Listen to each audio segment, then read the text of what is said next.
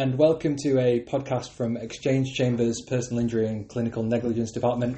I'm Chris Gutteridge, a barrister here at Exchange Chambers, and I'm joined by two of our departments, Silks Louis Browne, King's Counsel, and Chris Barnes, King King's Counsel. Um, we're here today to talk about uh, claims arising from consent to treatment and variant treatments, specifically the implications of the recent Supreme Court decision in McCulloch against Forth Valley Health Board. Uh, the Supreme Court handed down its judgment in McCulloch on the 12th of July this year, just before the summer break. We're about two months on at the time of recording, and I'm going to ask Chris and Louis to unpick for us the significance of the decision in McCulloch and how it changes or refines the legal test for consent previously set out by the Supreme Court in Montgomery against Lanarkshire Health Board back in 2015. And so Montgomery is where our story starts, and I'll start with you, Chris. Can you tell tell us, please, um, what happened in Montgomery and what the issues were? Thanks, Chris. Well, at its heart, Montgomery was a consideration of the the tension, if you like, between medical paternalism on the one hand and patient choice on the other. And the traditional approach, medical paternalism, essentially involved doctors making decisions as to what they thought was in the best interest of patients, and that thereafter forming the treatment plan for the patient. And in recent years, there's been social developments, legal developments, such as the right to life under Article 8 of the Convention, which really move the position towards favouring choice on the part of the patient.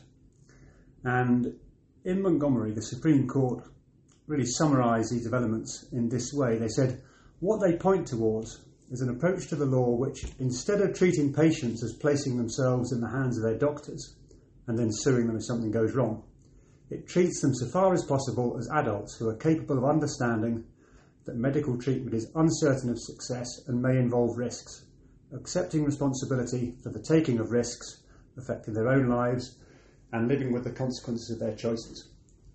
And if I may, I'll just quote Baroness Hale because she put the point rather more pithily. Pretty strong stuff, this.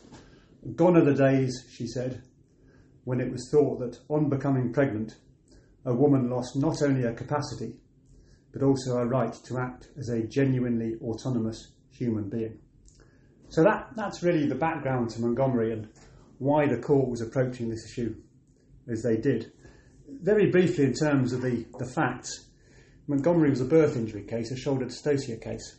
The claimant was a large child and was born with very severe disabilities. And the argument went that his mother should have been given the option of an elective C section, caesarean section. And at first instance and on appeal, the claim was unsuccessful on the basis essentially that the treating doctor, the treating obstetrician, thought that giving every patient the option of a C section would result in them all taking it up, and that was inappropriate. And it's perhaps a mark of how far we've come, even in the few years since Montgomery, that when you see the evidence of the treating obstetrician in that case, that she had determined, in her view, what, what was in the maternal best interests of the mother, it sort of rankles really. You think to yourself, well, is it really for the doctor to make that judgment call? But in any event, on appeal to the Supreme Court, they set out the relevant test really as follows. What they said is an adult person of sound mind is entitled to decide which, if any, of the available forms of treatment to undergo, and her consent must be obtained before treatment interfering with her bodily, bodily integrity is undertaken the doctor is under a duty to take reasonable care to ensure that the patient is aware of any material risks involved in the treatment and of any reasonable alternatives or variant treatments. The test of materiality is whether, in the circumstances of a particular case, a reasonable person in the patient's position would be likely to attach significance to the risk, or the doctor is or should reasonably be aware that the particular patient would be likely to attach significance to it. Um, significantly, and this was one of the points that gained widespread traction in the legal press, the court held that the Bolam test does not apply to the assessment of whether or not the patient had been reasonably and properly consented. And finally, there were a couple of really quite favourable comments made by the Supreme Court for the guidance of judges interpreting, interpreting this test. Uh, firstly, the assessment of whether a risk uh, cannot, sorry, the assessment of whether a risk is material cannot be reduced to percentages. So you can't simply say the risk is under 1%, therefore it's not material. It will depend entirely on the facts of the case. And what is material to one claimant might not be material to another. Uh, secondly, and I think significantly actually, the doctor's advisory role involves dialogue, discussion, so that the individual patient can understand the pros and cons of the various different options. What you cannot do is simply give them a lengthy consent form, bombard them with technical information, and expect them to make a reasoned choice. So, some quite helpful commentary there about the efficacy of a consent form when it comes to defending this sort of case. So, overall, a hugely important decision uh, for claimants that really marked a change in the approach of the courts. Yeah, so back in 2015, this really was a kind of water, watershed moment, mainly um, or having the, the, the significant impact of rebalancing that medical paternalism individual choice.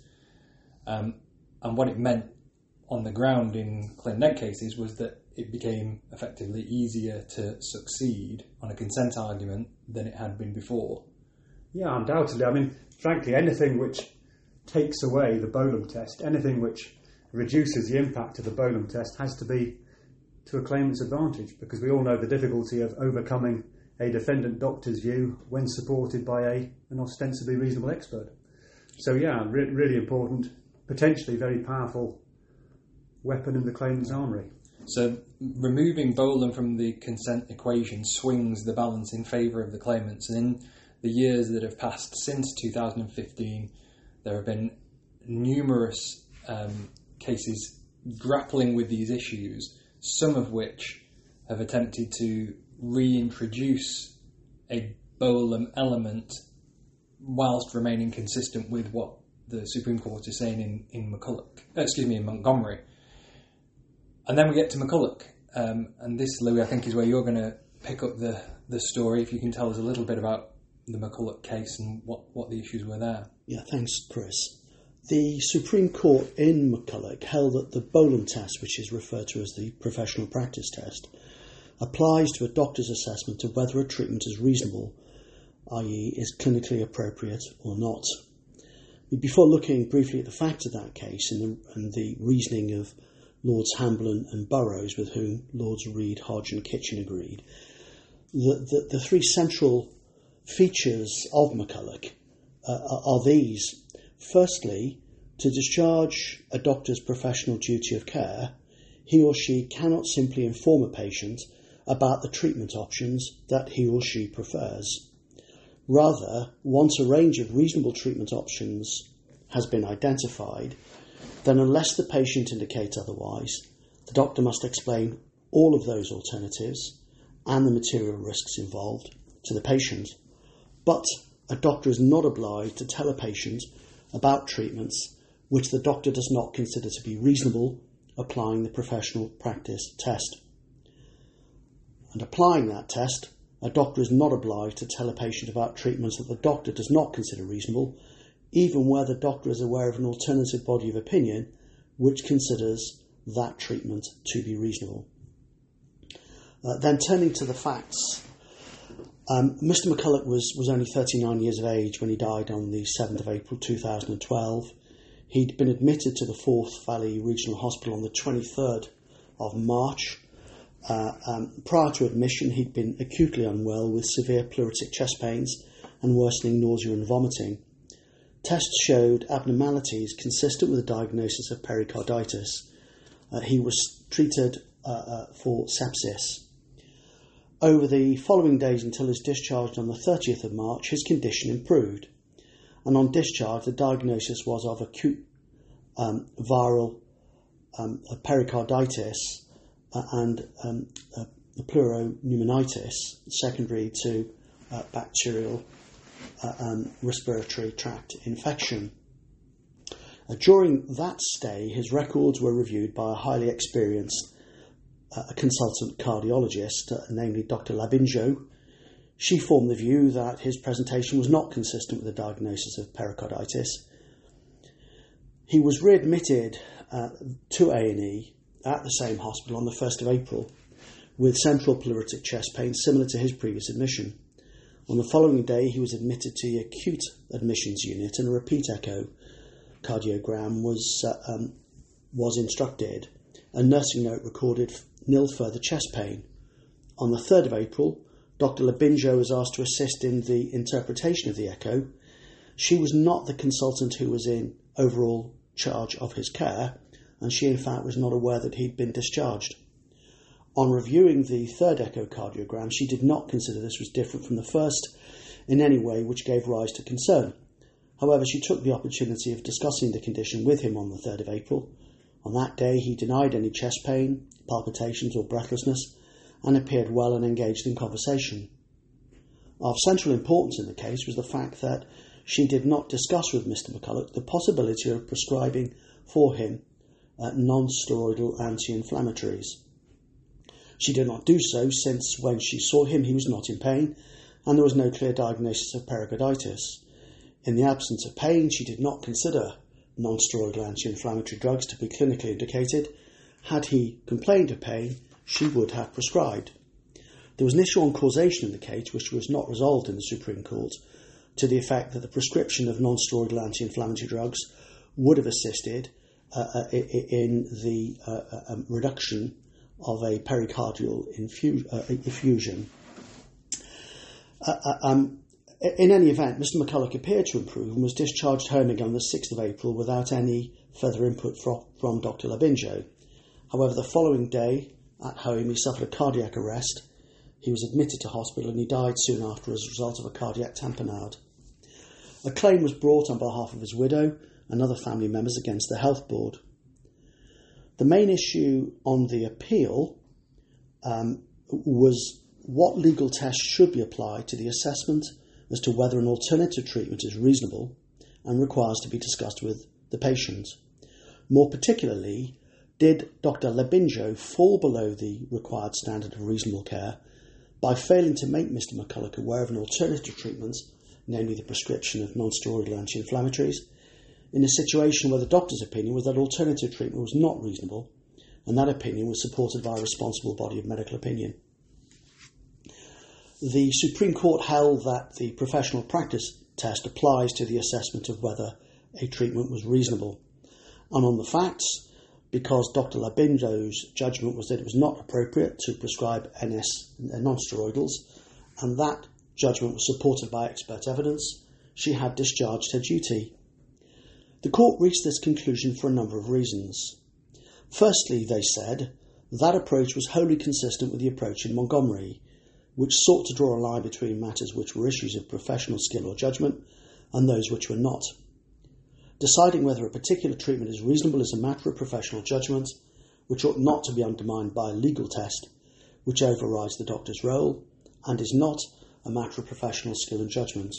It was, their lordship said, or would, have amounted to a significant and unwarranted extension of Montgomery. Secondly, the, the, the, uh, the Supreme Court held that the approach uh, in McCulloch was consistent with that in Duce v Worcestershire Acute Hospitals NHS Trust, the 2018 Court of Appeal case with Lord Justice Hamblen, as he then was, giving the lead judgment. And of course, he, together with Lord, Lord Burrows, gave the lead judgment in the Supreme Court in McCulloch. And uh, the core of uh, uh, this reasoning was that in the context of the duty to disclose the risks involved in a medical treatment, the determination of the extent and nature of those risks is a matter of professional judgment governed by the professional practice test, the Bolam test.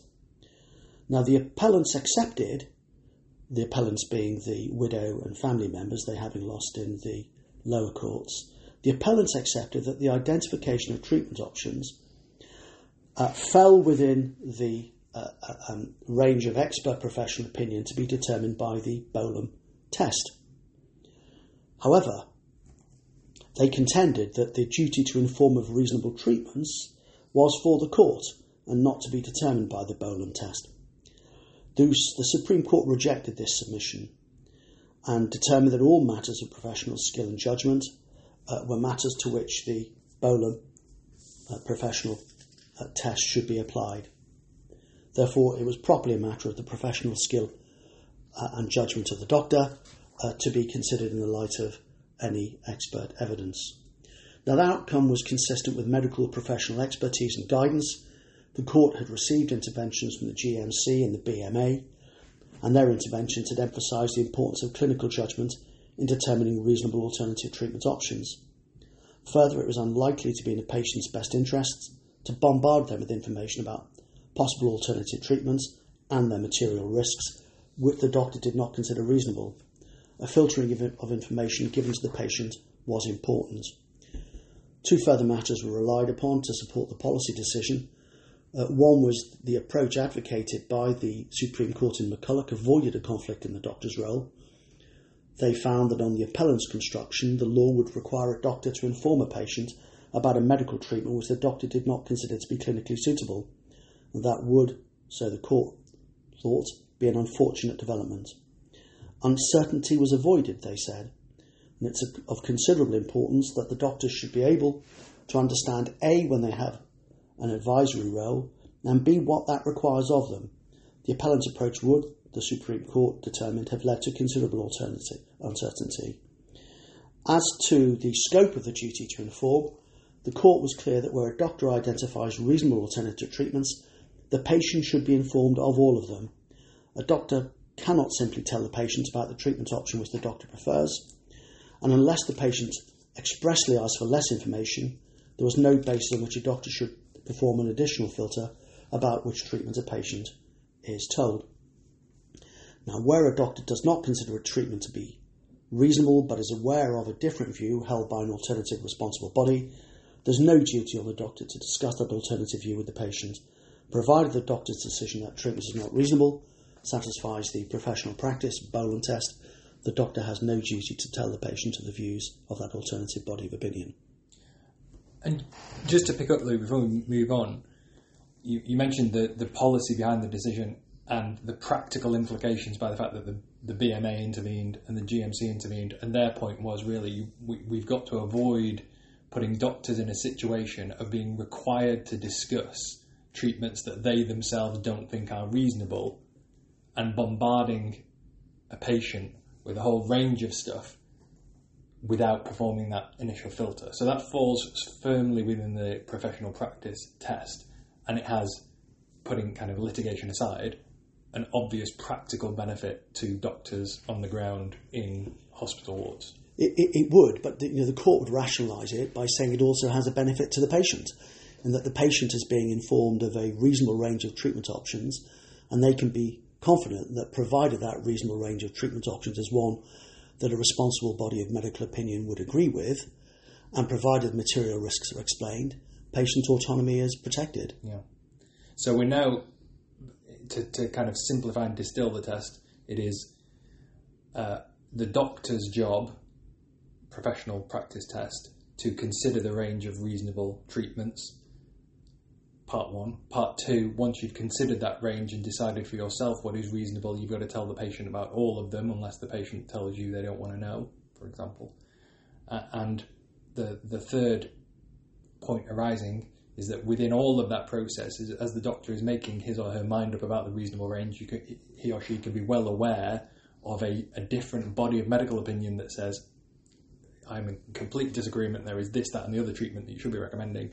And applying Bolam, they can ignore that as long as there is a body of opinion that supports that as being unreasonable. Provided the body of opinion is uh, is reasonable yeah. and it doesn't fall within the Bolitho exception. So that that's it, isn't it? That where having Montgomery having swung the balance in favour of claimants winning consent stroke variant treatment type cases, McCulloch, although on its face the uh, Supreme Court is saying, well, this is what we're saying is entirely consistent with Montgomery. Actually, McCulloch is bringing the pendulum back the other way in favour of defendants. Um, and so, moving on to the practical implications of all of this and where it leaves us, uh, it's fair to say, isn't it, that whereas Montgomery made consent cases easier for claimants to win, McCulloch might make them difficult for defendants to lose. I don't, think it goes quite that far, luckily. I mean, I think the trouble with McCulloch is that the facts of it and the alternative treatment that was being suggested was was so far was such an extreme option. You know, they say difficult cases make bad law. There was really very little expert evidence in support of the use of NSAIDs uh, for Mr. McCulloch, and I think, notwithstanding the test that resulted, if the facts had been as per Montgomery, specifically a failure to advise about the option of an elective C-section where there's a risk of shoulder dystocia, that there's no doubt that the court would have found for the claimant, even applying McCulloch, because it would have been very difficult for any expert to suggest that a C-section wasn't a reasonable alternative. So I think it doesn't make it difficult for defendants to lose, but there will be a tranche of cases, perhaps right at the extreme edge of things, where you are seeking to argue for perhaps a more pioneering or novel treatment, uh, where yes, the pendulum has has swung. Um, overall, I don't think it hugely changes things, um, but it may change the way in which we approach the cases and uh, the expert evidence in particular. And just on that point, Louis, you mentioned the kind of Bolitho carve out, which is going to very much come back into play as a, as a combat to a defendant's McCulloch argument. Yeah, as, as will be known, uh, um, uh, um, the Bolam test is not a uh, uh, um, is not a get out of jail card for defendants in all cases of clinical negligence. It's necessary to establish that any expert professional opinion, as relevant in, in any given case, can withstand logical scrutiny. Uh, if it cannot, then uh, in Bolitho, um, the court would be entitled to reject that opinion. So, uh, I mean, I agree with Chris's analysis. I don't, I don't see McCulloch as being an entire game changer for claimants. Uh, uh, um, in, in pursuing these claims, I think his analysis is absolutely right. The, last thing I just wanted to, to touch on, because it is something that's mentioned both in uh, McCulloch and Montgomery, is about the importance of getting the, the factual evidence right at the beginning of these claims, maybe before you're even instructing your experts, because uh, Chris earlier on talked about well, you, the consent form can't just be full of risks and the signature at the bottom, but obviously a, a judge eventually is going to be paying a lot of attention to what the contemporaneous documentation was, what the witnesses are saying about the discussions that were had, whether there is any other material that might um, shed light onto these conversations, and bearing in mind now that the content of the conversations are going to be at the heart of these kind of cases. Uh, have you got any thoughts about the importance of the factual, not just the expert evidence in consent cases? Yeah, I, I think the factual evidence is, is key. I mean, what, one of the interesting aspects of both Montgomery and McCulloch is that causation was disputed. And in both cases, the claimants initially lost on causation. And although it was overturned in Montgomery and wasn't really considered to any great extent in McCulloch, you know, causation is going to be key. You need to proof your claimant very carefully indeed, and any family members who are present.